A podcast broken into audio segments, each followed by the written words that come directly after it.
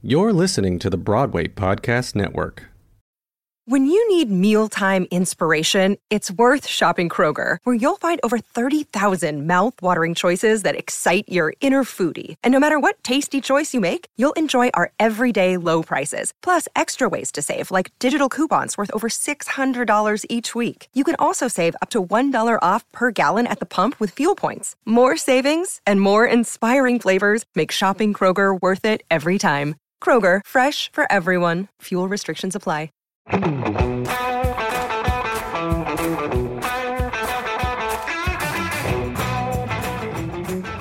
Hello, and welcome to the Break a Bat podcast where baseball meets Broadway. An attempt to show that my two favorite mediums don't have to live in such separate worlds and maybe even break some stigmas. We're happy to have you with us. Now let's play ball. Hello and welcome to Break a Bat, where baseball meets Broadway and sports meets show business. This is Al Malafronte coming at you for the Broadway Podcast Network. And today we're going to be joined by someone who I actually have a relationship with, at least as far as being a reader goes, uh, all the way back to elementary school. Um, and I, I'm not trying to place any blame on our special guest, but uh, this gentleman got me in trouble quite a few times in art class when, uh, you know, occasionally the uh, Newsday, I guess, was used to uh, you know lay out on the uh, tables while everyone was mm-hmm. painting and maybe i got a little bit distracted in class uh, reading his baseball columns while he was the uh, yankees beat writer for newsday and mm. uh, over the years you know his career overall spans more than two decades uh, as of 2012, he's actually been writing for the New York Post as one of the best baseball columnists in the business. And uh, I'm just so grateful he could join us today. So, with that being said, I ask you all to please turn your attention to home plate, just beyond the marquee. Now batting, Ken Davidoff. Ken, thanks so much for joining us. Thanks for having me, Al, and thanks for the nice introduction. Well, I'm very happy to have you join us today, but I'm sorry that the New York baseball season ended so abruptly. I know uh, you write quite a bit in the national scale, but I'm sure that deep down you were pulling for a fun October for the Yanks and Mets. I mean, that's good for business, I suppose. But you know, my job is to be impartial and to, you know, not really care, uh, you know, who wins. And you know, ultimately, my, my line is I, I root for quick games so I can go home. what do you think of these like four hour games? They've made all these efforts to speed the game up, and uh, none of it really seems to be working. You know, it's funny. I don't hear. I have heard a few complaints this year about postseason games going long. To me, postseason games are just kind of epic. You know, like there's just so much drama and intensity. It doesn't bother me the same way it does when it's you know a four-one game in June that goes three and a half hours. So yeah, you're right. The more measures have to be taken and I think that the the the one that's going to solve it is the pitch clock. Now, do you think that I mean we have a new CBA uh, negotiation coming up this offseason? Do you think that we would actually see something like that? I think the pitch clock is inevitable. Yeah, I, I think uh, it, there's just it's so obvious how much it helps. If you look at what's going on this season in the lower A League, it used to be called the California League. Uh, it is it is remarkable the, the the impact it can have. You know, take takes half hour off, the average time of game, and it, it's just uh, too good to pass up. And I, I know pitchers are sensitive to that, but I think a lot of these pitchers now have grown up in the minor leagues using the pitch clock. So I think the more the older pitchers age out, uh, the more it'll just become natural and, and it will be implemented. Now, how much did the pandemic impact your day to day as far as access to players and stories go? And then, of course, your writing style. Has it been a big challenge? Yeah, it's been a huge challenge. Uh, last year, I mean, I really didn't see a player. I'm trying, you know, maybe I stumbled upon someone on the road, like outside the ballpark. But yeah, last year was all 100% in Zoom. We were only weren't allowed anywhere near the players last year. That was really hard, you know, and uh, not to mention the lack of fans in the ballpark. This year has been a little better. Uh, we're at least allowed to interview the players in person before the game uh, on the field during batting practice. And now I'm, I'm talking to you from Houston. I'm covering the American League Championship Series. Uh, so uh, there are pregame press conferences. So there are more personal interactions that way. Uh, but there's still no clubhouse access like we used to get uh, before the pandemic. Now, what's your favorite city to travel to? Probably Seattle. Seattle is just such a great city. It feels so exotic to me. It feels so not American. You know, it, it, feels so distant, and Uh, geographically, it's beautiful, and there's some great restaurants there. So that, that's probably my favorite. Now, it's pretty amazing. I don't want to make this like a career retrospective, but you know, I mentioned the fact that you've been part of the fabric of, you know, New York baseball writing for nearly more than 2 decades now. Um, you began your journey on the beat back in 1998 writing for the Bergen Record at the time, covering the Yankees. And I know you had covered the Fab Five back when you were at Michigan, but was it intimidating to walk into that clubhouse for the first time, especially when you consider how that was really the peak of the Yankees being rock stars here in the city? Well, it's a good question, Al. But to clarify, I had been around the Yankees since 1995. Really, uh, I, I, was a backup beat writer for a few years uh, before I became the beat writer in, in 1998. So I didn't go into that uh, blind. You know, I, I, had some relationships uh, for sure. It would have been intimidating to walk into that blind, uh, and it was intimidating in 1995 when I started. You know, first first covering major league ball players. But by the time 98 rolled around, I actually had a, a comfort level with most of the people there. And that includes uh, Joe Torre and the coaches and the front office and, and all that. Now, there didn't seem to be a lot of ego with that team compared to some of the guys today. And I know it was a different world. Now you have social media and everything, but uh, the not only was the character high on those teams, which I think really stands out, but you know, as we all know, the win total was too. Was there anyone in particular with a different or more guarded personality where you found it to be a struggle to cover them on a day to day basis? well, I mean, Derek Jeter was legendarily, uh, you know, made himself available uh, to answer questions, but you know, he took great pride in the fact that he he didn't disclose much. So, you know, that could be frustrating at times. Also could be kind of fun just to try to, you know, poke the bear and see if you could get him in the right spot. You know, Michael Kay had a great quote about him once. It was, he'll open the door, um, or excuse me, like he'll talk to you through the screen door for 20 minutes, but he's not letting you in. That's so well it, put. Well put. And he was like that even at age 23, 24 also. Oh, yeah. He was that way. Yeah, yeah, really just uh, came out of the oven that way, you know. Uh, and uh, he, um, I actually, uh, he and I both attended the University of Michigan, uh, so I had that connection. Actually, when I was a senior at Michigan, he was a freshman, and we I remember we did a story on him. You know, he, he didn't play for Michigan because he had already started playing in the minors for the Yankees, but he he attended for a semester, and we did a big story. And I remember talking to him about that story. So there, know, we had that uh, bond. But yeah, that certainly did not. You know, we could talk Michigan sports. We we did for many years. Uh, but no, he was uh, he was a very difficult guy to to get in that door, as Michael said. Now I mentioned your time at Newsday. That was right during my peak of being a Yankee fan. You were you were on the beat from 01 to 04, which is right around the time that Alex Rodriguez arrived in 2004. Yeah. Who was tougher on a day to day during their peaks? Was it Jeter or A Rod? they were tough and in completely different ways. You know, I mean, Derek, just because he he wouldn't give you much, even though he would stand there and answer the questions. Alex was, was just unpredictable. You never knew what was going to happen. You know, you never knew what he was going to do on the field. You knew never knew what he was going to say off the field. Uh, you never knew what he was going to show up on page six. Uh, so that made covering Alex uh, a challenge. So yeah, two two dramatic. It's really amazing they were ever friends. I, I guess obviously they, they were both extremely talented shortstops, but that's really about all they had in common. Uh, so they were just, uh, you know, I, am really grateful I got to cover both, uh, and and they presented completely different, unique challenges. Now, did the relation change? Or, excuse me, relationship change a lot with either of them once you had to start asking the tough questions? Not that you had to ask too many tough questions about Jeter, at least back then, but A Rod, for example, didn't necessarily have his best season the first year in New York, and he obviously was kind of the lightning rod in that whole 04 ALCS. He didn't really do much. Um, did that make it difficult, especially having to cover these guys on a day to day basis?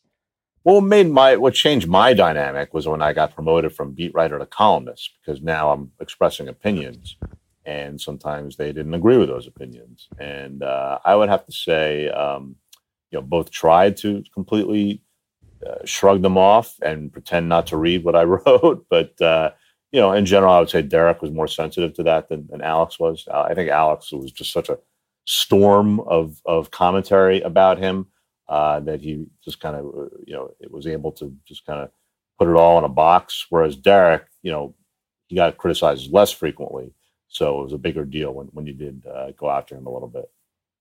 Now, are you ever hesitant to write the tough story, Ken? Huh. Uh, I hope not. I hope not. I, I, I, shouldn't keep my job if I am. You know, obviously, you try to handle it with a certain amount of respect and, and grace and fairness. But there are times when I have to be critical, no doubt about it. And uh, you know, that's that's why I do what I do. Now, who gave you the most pushback on a tough story over the years? Huh. That's a very oh yeah, I'd have to say Matt Harvey. Yeah, Matt. Uh, Matt and I had some uh, disagreements, I guess you could say, over uh, you know some of the stuff I wrote, which is you know his right to express his opinion. Like him not showing up to a playoff workout, for example. For example. you know, he was something else. I mean, you talk about, I, I, always had some questions about him, even from when he first came up. It seems like before he had actually really accomplished anything big, and obviously he had a world of talent, but he was already talking about, well, I, Derek Jeter's my idol, not because of the championships, but because of, you know, the nightlife component and all that stuff. So he just always kind of rubbed me the wrong way. Um, it seems like there's a lot of guys that kind of get wrap they get wrapped up in that especially here in the city it's very easy for that to happen but yeah i always kind of have my doubts about his character and then it's just so amazing that he was so fragile that after that game 5 of the 2015 World Series it's like he never recovered it from that I, I never quite understood like what was going through that guy's head throughout his whole tenure here well, yeah, you touched on a lot there. Uh, I'll just address the last part. To be fair to Matt Harvey, I, I don't think it's been a mental thing since 2015. I think he's just broken down physically. You know, I, I, I mean, he pitched a lot in 2015, uh, his first year back from Tommy John surgery, and you know he had the uh, thoracic outlet syndrome in 2016. He's just had a lot physically, and yeah, you re- re- referenced it. He he wasn't shy about the fact that he lived hard. You know that he enjoyed the nightlife, and I think that could contribute to it too.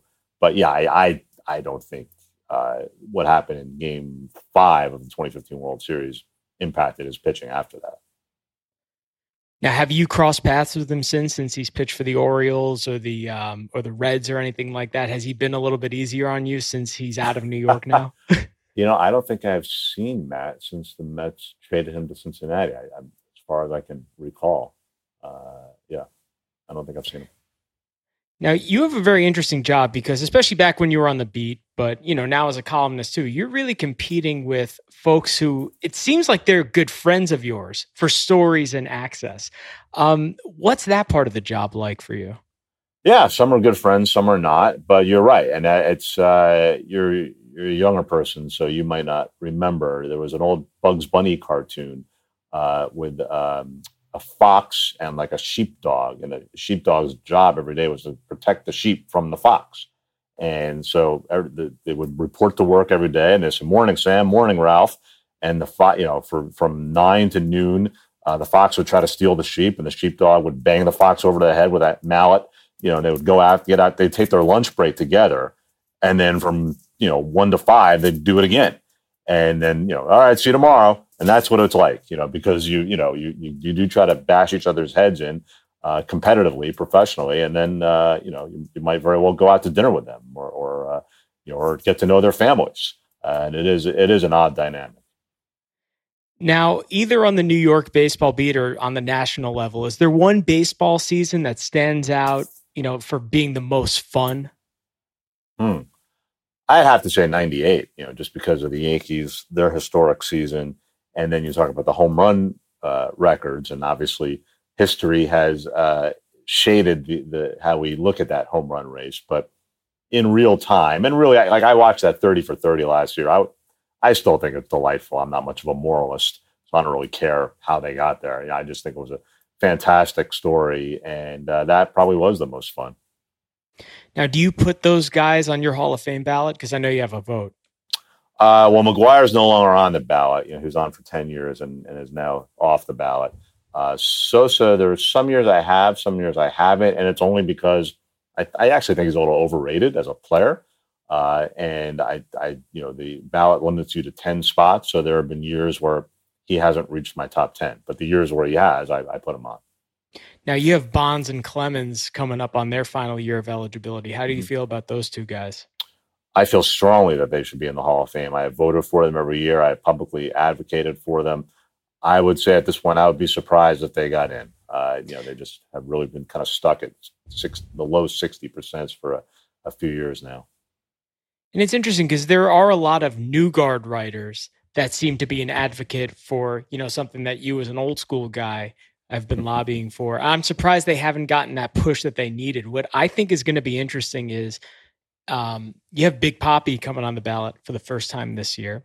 A Rod, completely different circumstance because he failed the drug test, but it's like, how do you vote for Big Papi and not Bonds and Clemens? You know, obviously there was suspicion with Big Papi, but nonetheless, though, uh, with technically Bonds and Clemens never failed the drug test. There were stories and suspicion. So I don't know how you put one in without the other. It's a fair question. Just to clarify, Arod did not. The only drug test he failed was the survey test, which is the same one that Ortiz failed. When he got suspended in 2014, it was because of a trail of evidence of his communications with the, a dealer. Uh, yeah, it's all very complicated and nuanced, and each each guy has kind of been his own case. You know, Bonds and Clemens, it comes down to their dealers got caught, right? That's there. You put them in the same box uh, because their dealers got caught and they spilled. Uh, I'm sorry, uh, uh, Bonds dealer didn't spill, but but the Feds got a lot of information about it. Clemens dealer spilled. Uh, and uh, so that that puts them in one place. Ortiz, the one piece of information is he reportedly, and I, I, I he did, he confirmed it. He failed the 03 survey test, uh, and that's it. I, I, I don't, you know, I don't think that should exclude him. Uh, but I do think, I think that's, I think you just view it as how much evidence is there. There is more evidence indicting Bonds and Clemens than there is Ortiz. Now, here on Broadway, we talk a lot about intense, emotional performers. And I think that very much defines Roger Clemens' legacy as a Yankee. You know, for those five years and and then the sixth year in 2007, what was he like to cover on an everyday basis? Huh. He was a pleasure. I mean, I, I really liked dealing with Roger. Yeah, he was. Uh, uh, he was kind of on his own planet a lot of the time. You know, you would you know ask him a question of you know, hey, Roger, a nice weather you we're having today. And somehow like the conversation would go around to country music or steak. You know, like he would just take the conversation in very odd directions. Uh, but yeah, Roger was, you know, always very accountable, always there to answer questions. Uh, I think his, his teammates uh, generally liked him, especially once they got to know him better. Uh, and look, he, he had a huge ego, no doubt about it. You know, he loved being Roger Clemens. Uh, but I do think he, he backed that up by kind of honoring the superstar's obligations. You know, when you look back on your career, you know, on a personal level, how do you feel like you've evolved in your writing style? Because I, I've followed you for so long, and it seems like you you always leave me wanting more every time I read your columns. and I feel like you've you've evolved with the game. You don't necessarily necessarily agree with all of it and how it's played, you know, now compared to 2001 or even you know 2011. But uh, what are what are some of the bigger adjustments that you've had to make uh, as time's gone on here? Well, I think the biggest adjustment, uh, well, there's, I would say two. One is uh, just the evolution of uh, my product, you know, uh, uh, of how when I started doing this in 1993, uh, covering high school sports, and then I started covering Major League Baseball in 1995, like anything I wrote, any piece of information I learned didn't become public until roughly 5 a.m. the next morning, just because, you know, the internet really wasn't a factor back then. And now if I find out a piece of information, it's, it's public within minutes excuse me, if not seconds. Uh, and the other piece would be uh, analytics, you know, all, all the new me- metrics and the new ways of looking at the game. And I, I take pride in the fact that I've really tried to keep up with those and, and understand and appreciate how they're being applied uh, by the teams and by the players rather than shake my fist at them and say this is foolish, which I, I think is a very foolish approach uh, to looking at analytics. I've tried to incorporate that into my reporting. Well, I think you have to marry the old school and the new school because I mean, quite often, you know, we're seeing starting pitchers get pulled after three, four innings. You know, in these playoff games, Blake Snell last year in the World Series after five innings when he was just cruising. Um, I wonder, you know, at least with the Yankees, they have a very interesting offseason in front of them because they have at the time we're recording this, they haven't made a decision on Aaron Boone, although it seems like, you know, all indications are that he's going to be coming back. And as far as, you know, the front office goes, Brian Cashman is coming up on the final year of his contract. I don't want to say that Cashman's here on a lifetime scholarship, but I really mm-hmm. wonder if they've gotten too analytical and too far away from what's made them the New York Yankees, where they're going to start to reconsider how they how they do things and maybe bring back a little bit more of that old school mentality. I know Hal's not his father, but I really, you know, question if that's something that they're going to consider. All right. So do you mind if I push back a little bit here? Please do. Okay. So, like, give me an example. What would be what move could the Yankees make for 22 that would re- reflect more of an old school mentality to you? Well, I mean, for example, you know, they're t- you know, one example is Gary Sanchez, for mm-hmm. example. Mm-hmm. They're talk, and I'm not the biggest Gary Sanchez fan, mm-hmm. but they're debating whether or not uh, to bring him back for you know, not, it'll probably be about nine or ten million dollars, for example. Mm-hmm um, and different ways that they could allocate that money. And I remember a very specific scene in Moneyball where I think Brad Pitt playing Billy Beane was talking about we could recreate him in the aggregate with you know with mm-hmm. that money that they were going to save on Damon and Giambi. Um, I feel like the Yankees shouldn't have to be worrying about you know how are we going to better allocate nine million dollars. If you look at what it's taking to win, the Dodgers are a highly analytical team, but they have also have the highest payroll in baseball. Go out and make the big free agent splash and bring in an impact player that can change the culture here rather than focusing on the nuts and bolts that I feel like has sort of defined some of the player acquisitions that the Yankees have made the last few years. Okay. So again, we're friends. I'm going to push back. What, what, what is like, what exact, what move should they make that you would say, okay, that's old school. I like that. Like, uh, Go out and get Corey. Se- go out and get Corey Seager a five tool player.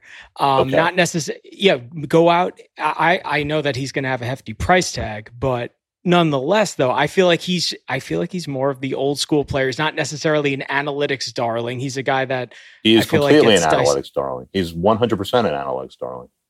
In what way, though? He's well, a great just, player. I mean, here's he doesn't necessarily. Well, here's the yes, he is a great player, but yeah. nonetheless, though, I feel like there's so much more of a focus on the when I talk about analytics, I am also maybe grouping launch angle into it, for example. Uh-huh. Um, and and I feel like he just is pure raw talent with great plate discipline. He always has a high on base percentage.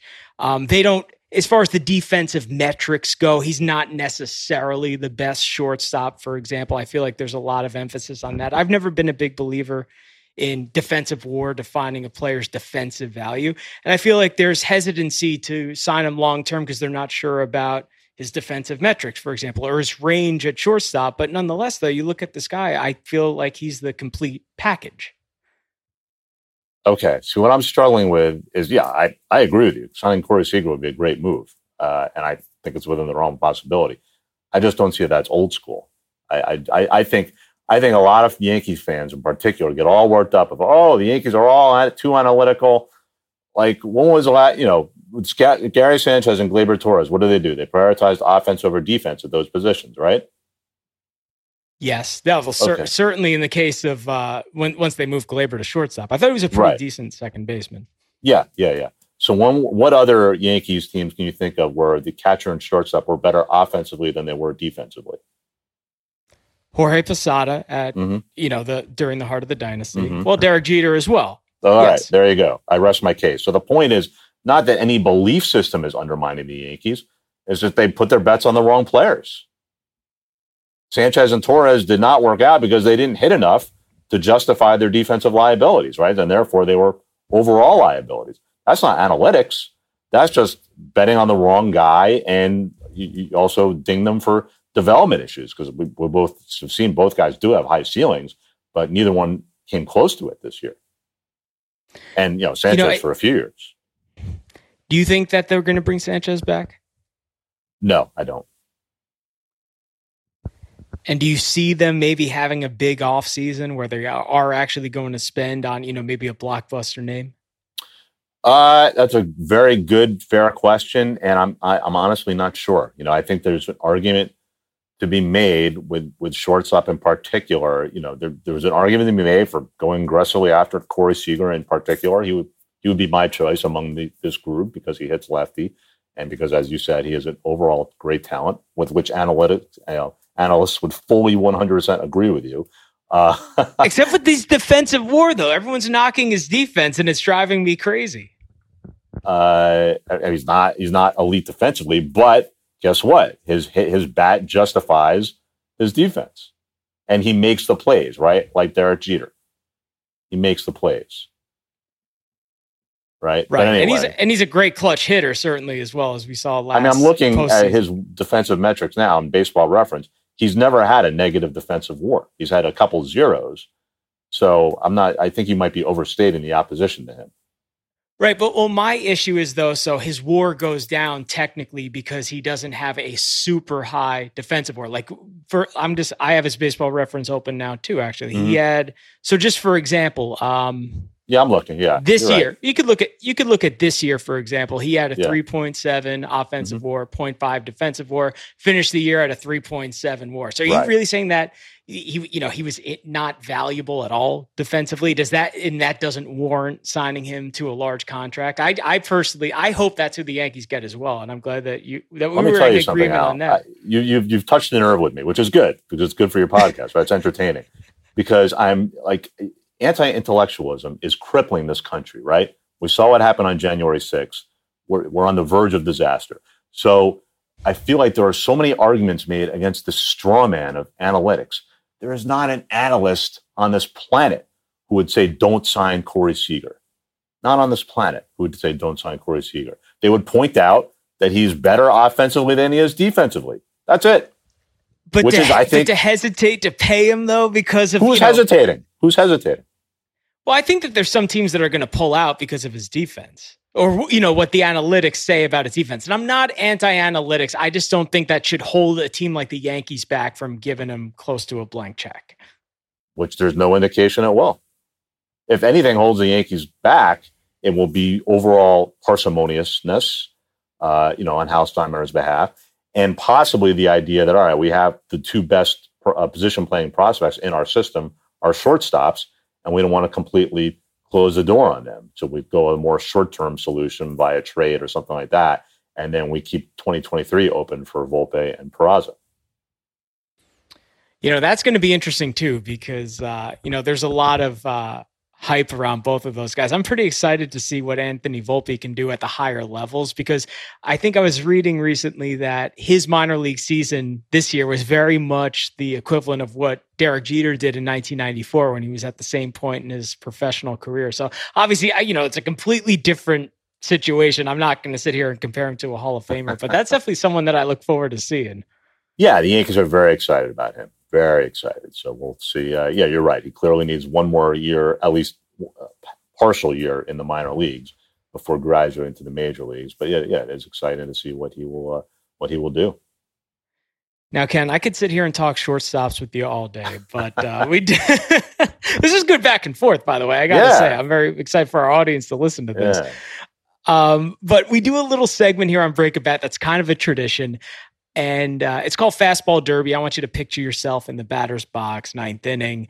Uh, Chapman's on the mound throwing 105 miles an hour, although these days it might be more like 100 or 101. But you got to think quick as the hitter here. And uh, Uh-huh. how about I ask you a question? You tell me the first thing that comes to mind. How does that sound? Uh, yeah, let's see how we do. All right, I'll start you with an easy one. What's your favorite New York City meal? Oh man, that's a great question. Uh, gosh, that is a great, great question. Uh, I'll go with Union Square Cafe. Um, that's my my wife and I one of our favorite spots. Gone there for many an anniversary.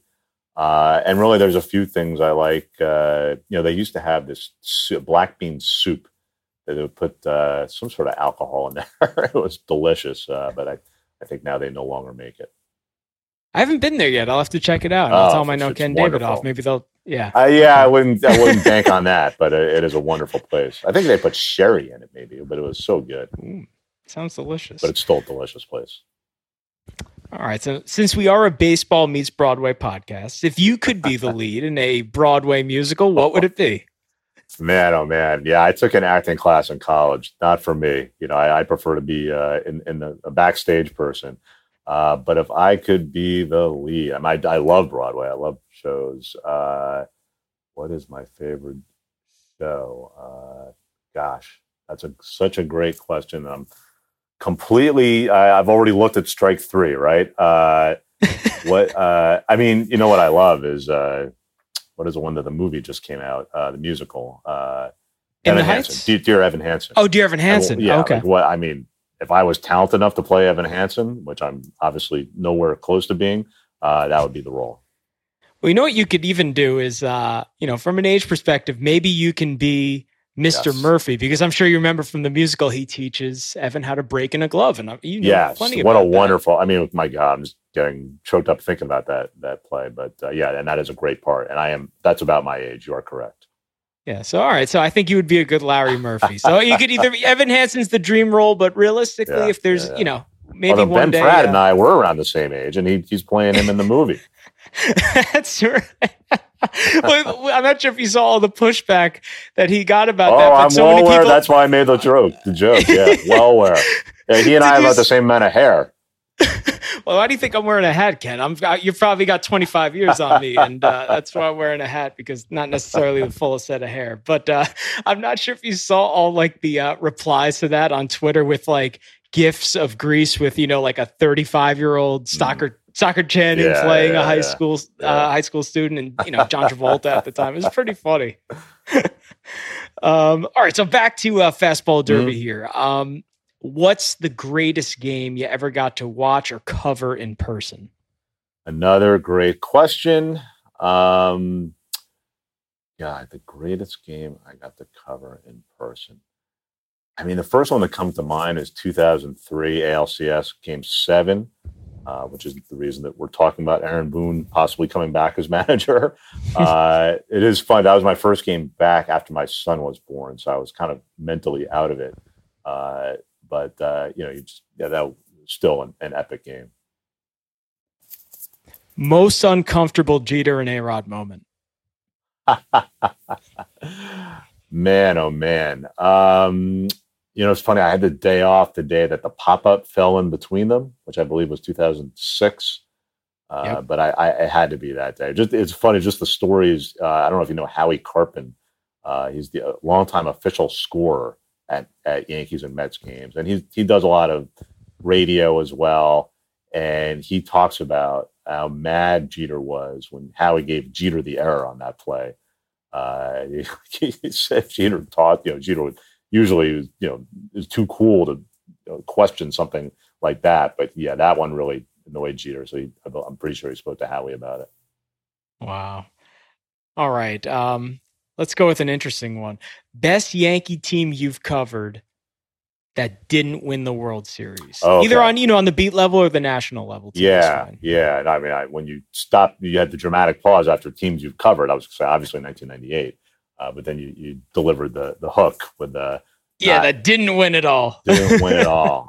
I have to go with 03 um, because that starting rotation was so good. I mean, you know, Clemens still bringing it at I think he was 41 by that point, um, and uh, and Pettitte, Wells, uh, El Duque, I guess was no El Duque was Mussina. gone. Oh my God, Mike Mussina. Thank you. Yeah. Uh, and this, yeah, that front four all at or near their or close enough to their peaks. And then, you know, Jeter, Posada still there. Who else was, uh, oh, Gian, Giambi, you know, slowed down a little bit that year, but um, Soriano, uh, their offense was. Not altogether dissimilar from some of the current Yankee team, you know, very strikeout heavy. Uh, but, uh, you know, just that, that pitching was so strong and Mariano closing, obviously uh, yeah, they they were an excellent team. Yeah, that's an that's an interesting answer. You know, I I look back at that whole. It's all kind of grouped together for me. You know, as far as the 2000s go, post you know the Subway Series. However, the difference is. 03 was the last year before everything changed because Boston winning in 04 just really kind of changed the complexion of Yeah, you're right. Everything. So that like kind of broke off the chapters. Yeah. And uh now Ken, we're gonna use this one to wrap fastball derby. We use it to wrap pretty much every episode of Break a Bat. Um what's the best piece of advice anyone's ever given you? Oh, that is a great man. You're just killing me with all these great questions. Um, that well, I'll I'll keep it to the professional level. You know, as other, otherwise you're really gonna make me dig deep. But but just professionally, uh, when I was at the Bergen Record, I had uh, a, a editor named Mark Schwartz, uh, and he, uh, you know, I was you know trying to make every every mountain and molehill into a mountain. I guess it would be. I was overplaying, overwriting stories. You know, at high school at the high school sports level.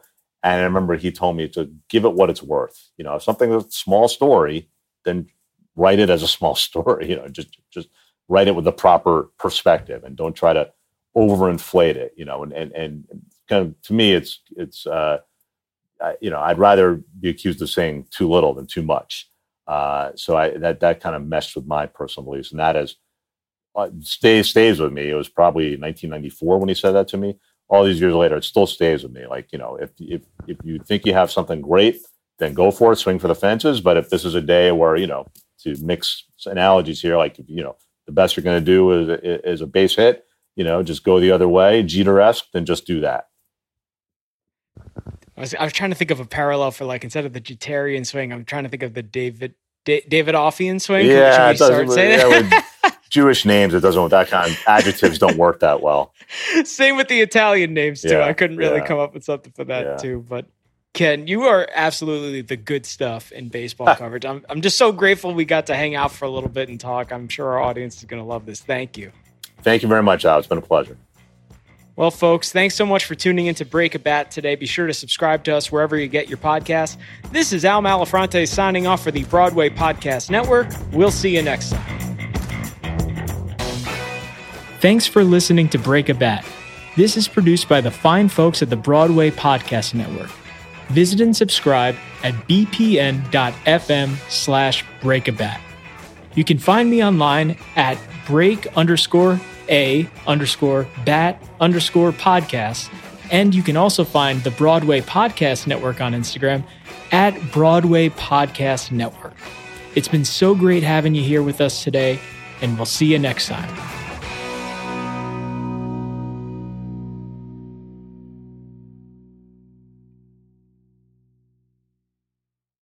Hey, it's Leslie Odom Jr. here on the Broadway Podcast Network to tell you about the Rise Theater Directory, a program of Maestra Music. Rise is a national online resource designed to connect and empower backstage and administrative and creative theater professionals from underrepresented backgrounds. If you work or aspire to work in the theater community, this can help you find your next project. And if you hire theater professionals, search the Rise Theater Directory to find your next team. Create your profile now and get more information by visiting risetheatre.org. That's theater with an R E R I S E T H E A T R E dot org because only together we rise.